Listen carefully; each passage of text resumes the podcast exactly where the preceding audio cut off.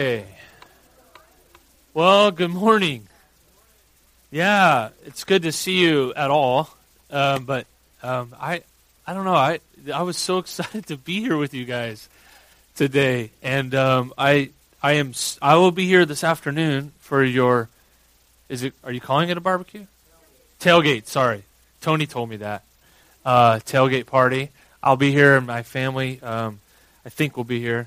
I'll explain that in a couple minutes. But um, yeah, I was really excited to be here with you guys, and I, I just wanted to say a couple things before we're going to be in Luke. Um, we kicked back into that last week with Steve, and uh, we're staying in the series. Oh man, thank you. Mm-hmm. Thanks for not like splashing it over me.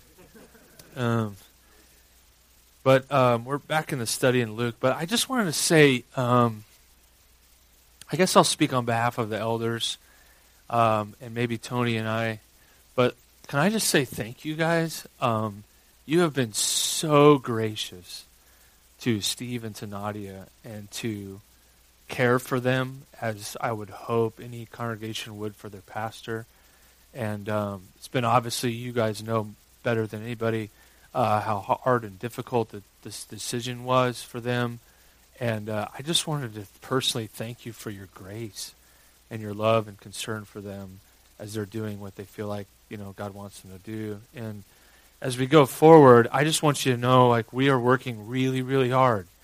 Um, you deserve to have a pastor that will love you the way Steve has loved you, um, to care for you, and to be here long term. And those things are not optional. So, been having a lot of intentional conversations and things like that. I just want you to know um, our desire, and uh, we will do our very best to find a pastor who will be here with you for the long haul. And that is just not optional. You deserve that, and um, trust that in that process you'll continue to be even gracious with whoever that person is, but um, or will be.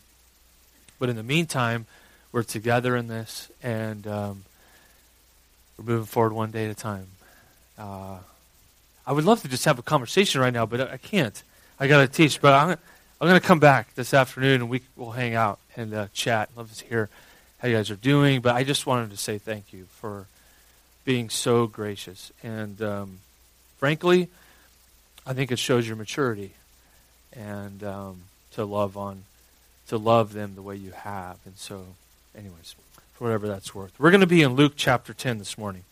Uh, we're going to pick up where, where Steve left us off last week. And Luke chapter 10. And what we've seen is um, we've seen Jesus send out um, a specific number, 72, of his disciples. And he is, if we look at our puzzle box here, we look at Jesus going to Jerusalem, where we know he's going to die. We know that because we have the full story here um, up to this point. We're not at that point in the story, but he's on his way to Jerusalem. He's told his disciples he's going to die. Um, nobody else really knows that yet. At least the 12 apostles knows that. But he has shown and revealed and expressed God's goodness and love to the broken world. And one of the ways in which Luke defines that is calls it the poor. Um, so those people that are economically poor, but also just poor in spirit and mindset. But now we're in this next section in 951. He turns his face towards Jerusalem, and what we're going to see is he's bumping shoulders with a bunch of people that would not have been classified as poor or oppressed in that culture. In other words, they are the rich. And he's bumping shoulders with them. And so he's expressed God's kingdom ways, the goodness and love of God, uh, towards the poor and oppressed and those held captive. And now he, we're going to see him teaching more about the kingdom ways um, with those that would not be classified as those types of people, which, if we're really honest, would be more like bumping shoulders with you and I. And so this section of Scripture uh, kind of speaks to us in a different way. But one thing that I want to make sure we understand is these disciples have gone out ahead of Jesus they have trusted that Jesus, what Jesus said to do was right and good. They have trusted God to provide for them. and they come back with one experience. Luke tells us that they came back and had the experience of joy. That their experience of being moved out by Jesus, trusting God to provide as he, they embraced the ways of Jesus, their experience was joy in that. And, and one of the things that um, I think is, is interesting in this section is that we kind of are faced with this reality that the joy of being a Christian is not really found in what we say we believe or what doctrinal statement we say we adhere to. The joy of following Jesus and being a Christian is actually experienced in the implications of actually following through with what we say. And that's what we've seen in the disciples. And so when we, when we look at this, um, the, the disciples come back and their, their understanding is more than theory that their true life, Jesus has promised true life if you embrace his ways. He's promised that. They've embraced those ways, and now they have the joy. And so, one of the ways that we've talked about this a number of times is that oftentimes we know just enough about the Bible to feel really guilty. We haven't gone far enough with Jesus to experience the joy. And Luke's revealing and kind of giving us insight into these nuances. Now, one of the, I've talked about the previous section of Luke in a number of different ways as Jesus expressing the love of God into the broken realities of the world. But one of the ways that I've done that, and I'll, I'll show this to you this morning, is through this kind of a triangle of the kingdom. Um, it, it's a one way street. So this is just a way to think about this. So you have the good news of God, that God is good, that God is loving. And through Jesus, that goodness is being expressed into the broken realities of the world. And at some place, you could hit rock bottom or fall through it, right? Um, and Jesus is kind of coming to those people that have kind of fallen through it. Those poor, oppressed, held captive by something. We all can identify with that in some ways. We're all held captive from the true life Jesus promises in some ways. And so Jesus is expressing the goodness of God into the broken realities of the world. And then people start to see the beauty of that. Oh, God is good. God is loving. He is freeing some of these things. He is expressing his original desires. And the more people were exposed to that goodness, they started to follow him. Wow, your ways are good, they are beautiful, and the more that they followed Jesus, the more they were experiencing how the good news was, was affecting their own life, and then that moved them into carrying the kingdom way back into the broken realities. The disciples just experienced that. They've followed Jesus. They've experienced the goodness of God and the love of God going into the broken areas. They have gone out and carried that, and their experience was joy. True life, as Jesus promised. Now, last week, we ended the study with Jesus looking at his disciples and saying, you are blessed to see what you have seen. Well, what did they see?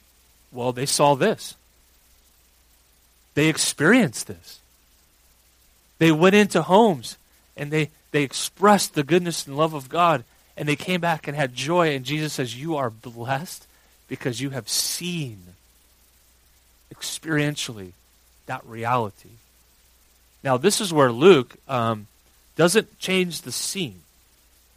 But the conversation that Jesus is having with his disciples privately is interrupted abruptly. It's just interrupted. And so what, what we see is is actually um, this lawyer approaching and all of a sudden just interrupts this conversation that Jesus is having, this sweet moment. You guys are blessed for experiencing and seeing what I'm telling you this kingdom way is about. And then this lawyer pops in. Watch this. We pick up the chapter in 20, verse 25. Here's what Luke tells us. Jesus does some fascinating things here. And one of the fascinating things that Jesus always does is focused how we th- think about life with him. And we see that here. Verse 25. Behold, a lawyer stood up to put him to the test. So, this great conversation. You guys have experienced this joy. This is awesome. You're so blessed to see this. And a lawyer steps up to test Jesus. Teacher, what shall I do to inherit eternal life? Good question, by the way. He said to him, What is written in the law? How do you read it? Okay, so you're a lawyer. So what's written in the law? How do you look at it? Now, the law is not the law of the land of Caesar, it's the Old Testament law, which was the central part of Jewish life um, and God's people. It's a central piece. And so it's really the first five books of the Old Testament would be the law. Um, but when, when, when, when Jesus is referring to the law, he's referring to this to a lawyer who knows that the law has been dissected a thousand times over, right? So you have it broken down to 613 laws. You have positive and negative laws, right? 365 negative, 248 positive. You have uh, light and heavy laws. You have it all dissected thousands of times over. And you also see this law being uh, addressed by Jesus in Matthew chapter 22. Or the Pharisees, these religious leaders, come to Jesus and say, What's the greatest thing I need to do in the law? What does the law tell me to do the most? And Jesus responds with this section of Scripture known as the Shema. The Shema is in Deuteronomy chapter 6. If you're familiar with the Bible, you may be familiar with that section. But the Jewish had viewed this section to, as, a, as, a, as a kind of a hallmark of faithfulness. If you go to Israel today, you go to an elevator, likely they'll have a mezuzah in the elevator. It's a little wooden box. And inside that box is a scroll of the Shema, Deuteronomy chapter 6, on every doorpost of a Jewish person's home. At least the front door, if not every door except for the bathroom and the kitchen, because those might be viewed as unsanitary. The, the, the, religious people of the law would have, um, the Pharisees at the time, would have worn these bags called the phylactery. They, they kind of wore them around their forehead and then in their armpit area. And in that bag was the Shema. They recited the Shema before they prayed every single time. And so the, the Pharisees, the religious people, would make those bads bigger and bigger and bigger to make it look like they were more righteous or faithful or something. So all that to say is that the Old Testament law was viewed as kind of this hallmark to faithfulness.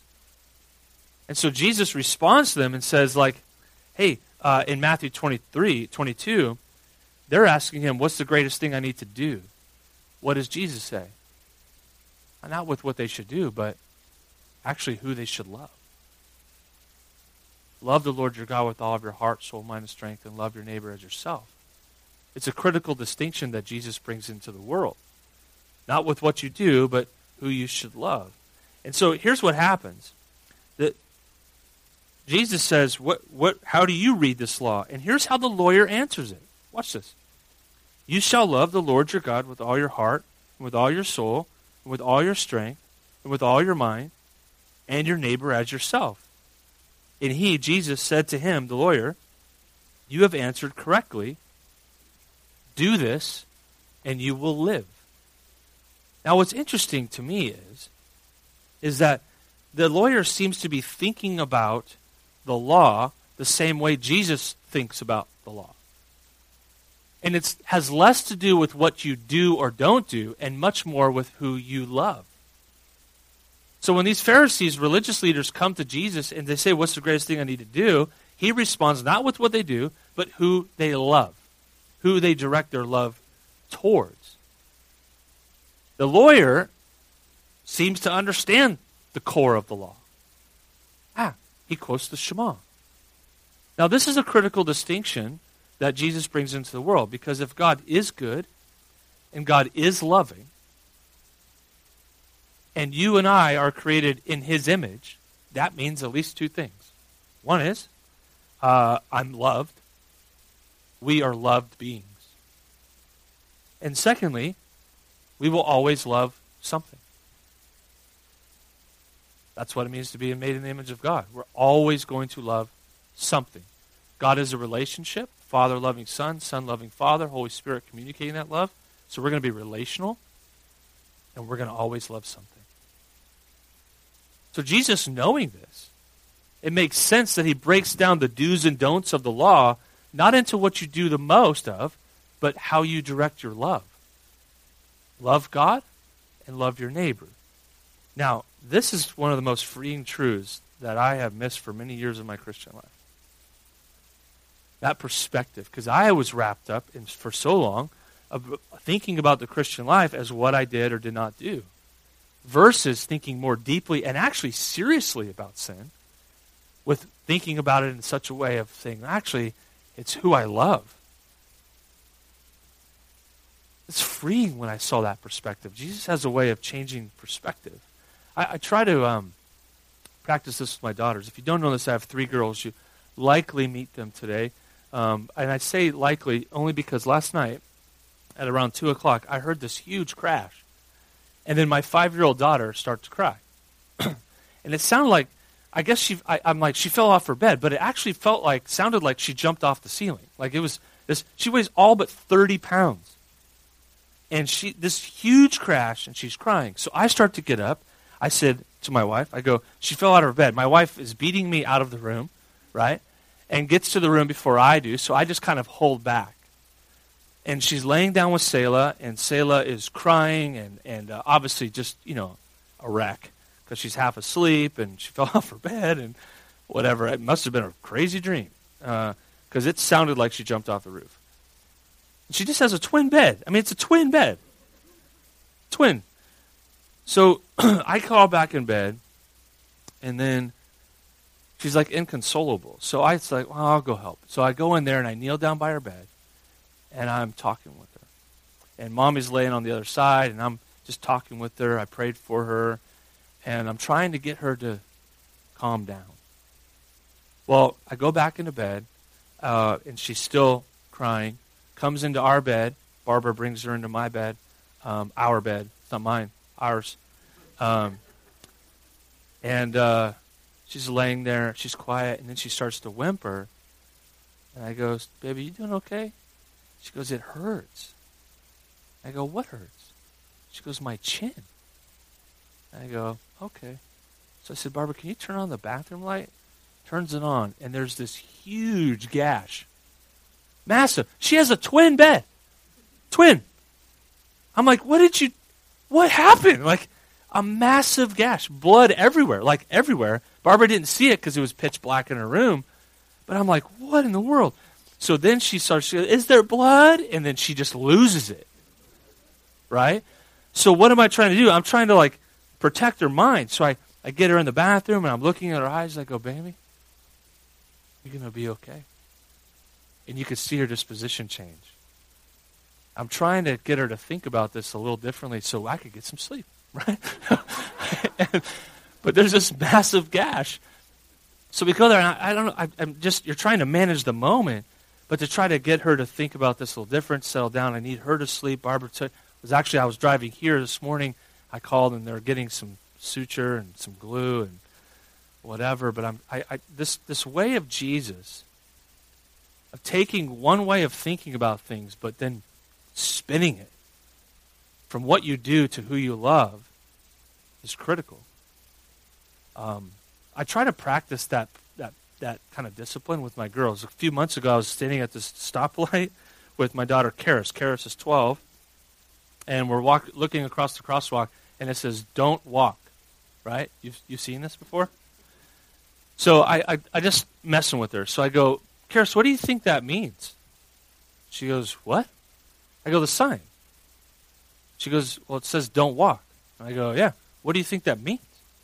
She goes, What? It means don't walk. Like, what are you talking about? Right? And I go, I go, I know, but if you don't walk, then what, what am I supposed to be doing? Like, what should I do? She goes, You stand here, Dad. And it's going to change. It's going to say walk. And I go, Well, how do you know it doesn't mean run? She goes, ah, like it was one of those moments, right? I'm just messing with her, but I'm trying to help her see that you can think about things a little bit differently, you know? Uh, anybody Korean here? Korean? Not one person. Awesome. Oh, you are. So you you know uh, Korean age? I didn't see who wrote. Yeah, you know how Korean age works. You don't. So are you are you just American citizen or were you born in Korea? Okay. Well, one thing you'll find out about me is that I like to research really weird things. Uh, I get lost in like research at night, um, and uh, Korean age is interesting. So if you ask somebody that lives in Korea, maybe exposed to the United States, and you ask them how old they are, they'll often say, "Do you want my Korean age or my American age?" Have you ever had somebody ask say that? Okay. What, why that is, is because when you're born in Korea, you are one.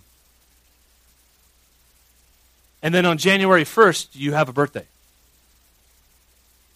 Right. So, like, you could be born December 1st, and then January 1st, you're two. Right? So, do you want my Korean age or my American age? It's kind of a crazy way of looking at it, but they look at it differently. Anyways, I'm getting off track. So, anyways, the reality is, is that this lawyer actually, though, seems to be thinking about the law the same way Jesus is, more deeply than do's and don'ts. But there's a distinction. There's a difference because there's a even though the lawyer articulates the heart of the law, the loving God and loving your neighbor, there's there's a difference between saying truth and then moving over to this place of embracing it. And that sometimes can be a huge gap. So just because we're thinking about things the same way doesn't mean that the lawyer is actually doing it. And this seems to be where Jesus is going with this. Because he says, You've answered correctly, do it, and you will live. In other words, you have to move from just regurgitating it to actually doing it to experience this thing called life. Like true life. You have to move. Now, that gap is huge for many of us in most situations according to the scripture, right? We're all trying to figure it out. But the reality is is when we when we we try to move this, we can get really creative on how not to move from just saying the right things to doing them. and one of the ways that we could do that is we could just ask all the questions. We just keep asking questions because if I can ask all the questions, I'm accountable for nothing. So I'm always learning. I'm always not understanding. I always have something to learn and ask and question and all this stuff. So now I don't actually have to do anything. That's one of the creative ways that we can do that. And that's actually what the lawyer does. Watch this. Verse 29.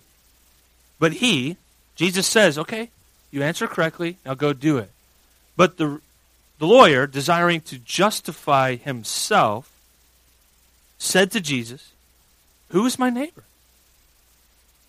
Because if I can keep asking questions, I'm not accountable for anything. So, okay, so, well, who's my neighbor then? Well, it's fascinating because uh, realizing this, that, G- that this guy's just justifying his lack of action, uh, Jesus responds, in my mind, brilliantly. Watch this, verse 30. We'll pick it up. It says this Jesus replied, a man going down from, sounds like a bad joke. A man going down from Jerusalem to Jericho, and he f- fell among robbers, who stripped him and beat him and departed, leaving him half dead. Now, that doesn't sound like a good, bad joke, but a horrible situation. Now, this is where, now by chance, a priest, a Jewish priest, a faithful Jew, was going down that road, and when he saw him, he passed by on the other side. So, likewise, a Levite, somebody that would have held to this Old Testament law, when he came to the place and saw him, passed by on the other side. But a Samaritan, as he journeyed, came to where he was, and when he saw him, he had compassion. He went to him and bound up his wounds, pouring on oil and wine. Then he set him on his own animal and brought him to an inn and took care of him.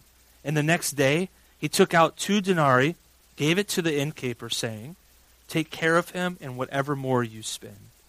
I will repay you when I come back. Which of these three, Jesus is asking, do you think proved to be a neighbor to the man who fell among the robbers? He said, The one who showed him mercy. And Jesus said to him, You go and do likewise. So, a few fascinating things in this passage, and there's the way Jesus addresses the situation. Okay, if you ask all the questions, you're accountable for nothing. So let me let me tell you this little story. Tells him the story. What does Jesus do? Well, a few fascinating things. One is, is he uses a Samaritan, the least likely to be deemed as faithful for a Jew, as the faithful one. So that's amazing how he switches the perspective. Jesus is fat, so good at picking the least of these to kind of be the example for us, right? Remember, remember that in your high school yearbook where you had the most likely to succeed? Right? And at the time you're like, yeah, yeah, that's probably right. And then you go to your 25 year class reunion and you realize that everybody else is doing so well in life. you know, that was maybe just my school. Um, but you, you, it's perhaps, so Jesus is doing this. He's holding up the least likely to be deemed as faithful as the faithful one. But to me, perhaps the most interesting thing about the way Jesus an- addresses this is that he doesn't actually answer the question. What's the question the guy asks? Who is my neighbor? Does Jesus answer that? No. He actually addresses it through another question of how to be a neighbor. Look at verse 36. Which of these three do you think proved to be a neighbor to the man? I think that's fascinating. Oh, you're asking all these questions and Jesus is moving you. Oh, you're saying the right things. You're asking good questions. But how do you get to this point where you actually do something? Fascinating. How do you be that? The guy knows. He says, ah, it's the one that's shown mercy. And Jesus says, okay, go do it. And tied in with what he says previously, we know that if you actually embrace that way, the kingdom way, you will then experience this thing called life. And seems like, from Jesus' promise, that when you embrace those ways, you actually experience joy. So Jesus is trying to move them across this, this, this kind of chasm that many of us live in many times. Because again, you can ask all the, all the questions, and that way you're accountable for nothing. Or you actually embrace what we say we believe, which is a mantra that we've had from day one of Colossae. We want to embrace what we already know. Look, we always have questions. We always have um, doubts. But at some point, we do know some stuff, and we have to live into it and embrace it. And and and this is this is a critical piece because, um, well, it's important, but just to make sure we don't get it twisted in thinking about living the kingdom life is about keeping ourselves hurried and doing all the right stuff, I want to end our study today with how Luke ends chapter 10.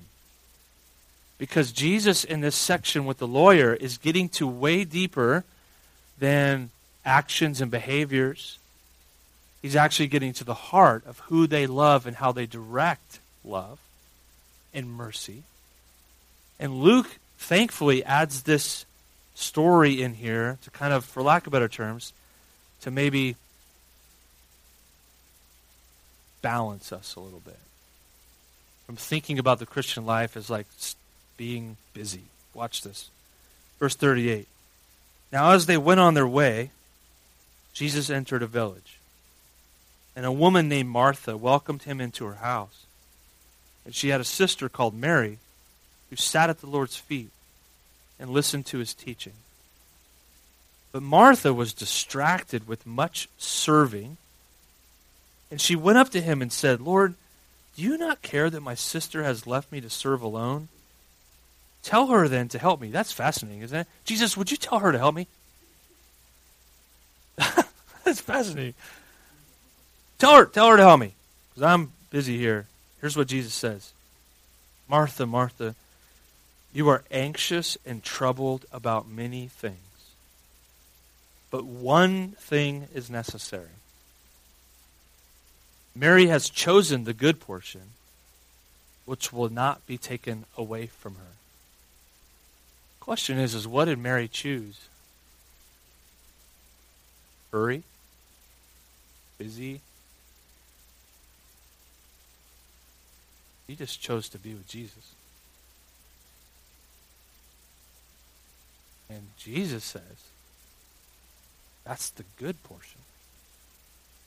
That's the portion that nobody can take away from her. And this, again, keeps us in the heart of things because it's so funny how we can slip into the trap of hurry and then, under the umbrella of accomplishment, do things for God and yet miss union with Him. To show acts of mercy, all this, but our love and for God doesn't bring us to union. We get it confused and it turns into behaviors and action.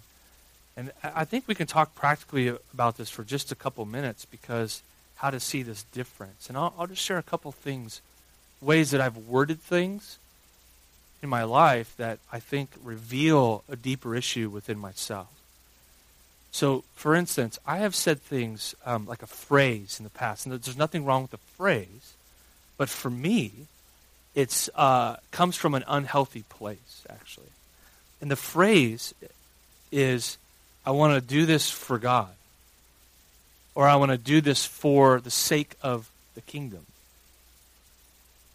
And for me, that insight, if I really prayerfully consider that statement, it's action oriented, not love driven. And I can fall into the trap of doing things for the sake of the kingdom or for God. Where, for me, again, maybe not you, but for me, that language is attached to kind of um, the Pharisee understanding. Where I've found myself saying another phrase at times, and I've realized it comes from a much better, healthier place, and that is we want to do this because of God. That, for me at least, is comes from a place of being motivated by the love of God versus my actions trying to get the love of God. Does that make sense? So trying to do things for God or doing things because of God, that comes from a different place. And and for me, as I look back, it's when I have been motivated by God's love that I actually am the most free. It's when I'm the most free. When I, I look back, and I probably don't remember all of them, but I can name a lot of them. When I have moved outward towards people because of the love of God, those moments, uh, for me, I have the most joy in those moments of anything.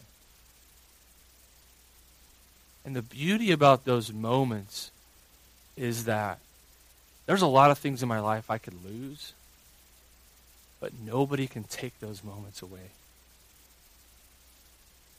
Because for those moments, I was with God and I was moved, I was compelled, I was motivated by Him. In those moments, I can reckon, I can, I can resonate with what Jesus is saying. That's a good portion. That's what nobody can take away. That's true life. And so here, here's what I would say. We're, we want to do a bunch of things as a church. Like, we hope to do a ton of things in the city. We, we want to invite people into that. We have mechanisms to do that. We're a young church here. There's a lot we want to do. But let me just say this like, at the core, all we want to do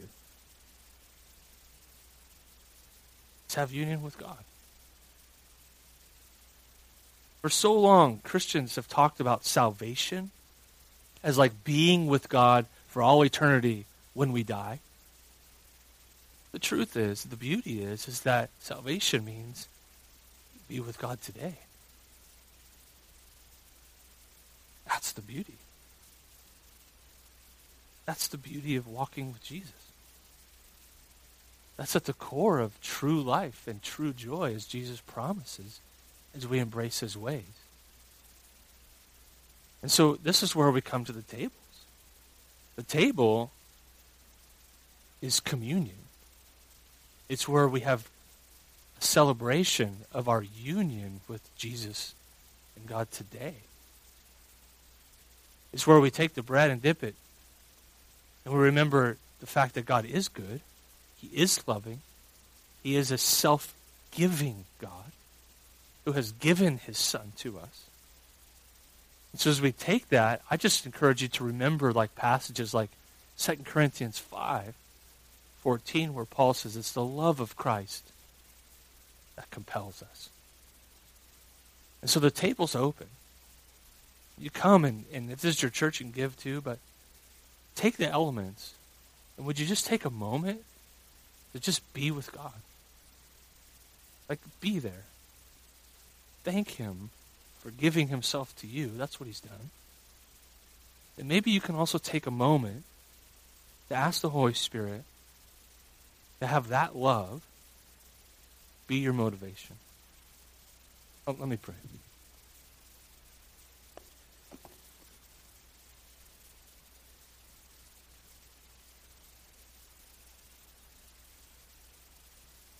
Father, Son, Holy Spirit, God, we're so grateful for your goodness, for your love. Jesus, we look to you as the perfect expression of that love.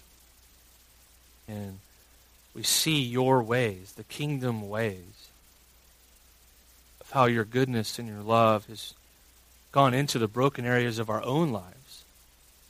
And we've seen the beauty of that. And as people that are exposed to that, we want to follow your ways, lean more into that good news, and continue forward. But we don't want to do it out of actions or behaviors. We want to do it of a place where we're motivated by you, God. That our union with you would move us outward. So, God, in this time as we sing, Father, as we take this bread and dip in the, the juice, remember you, Jesus. So, Holy Spirit, as we come in the name of Jesus, we pray that you would meet us where we are. And that you would motivate us outward from who you are. We love you.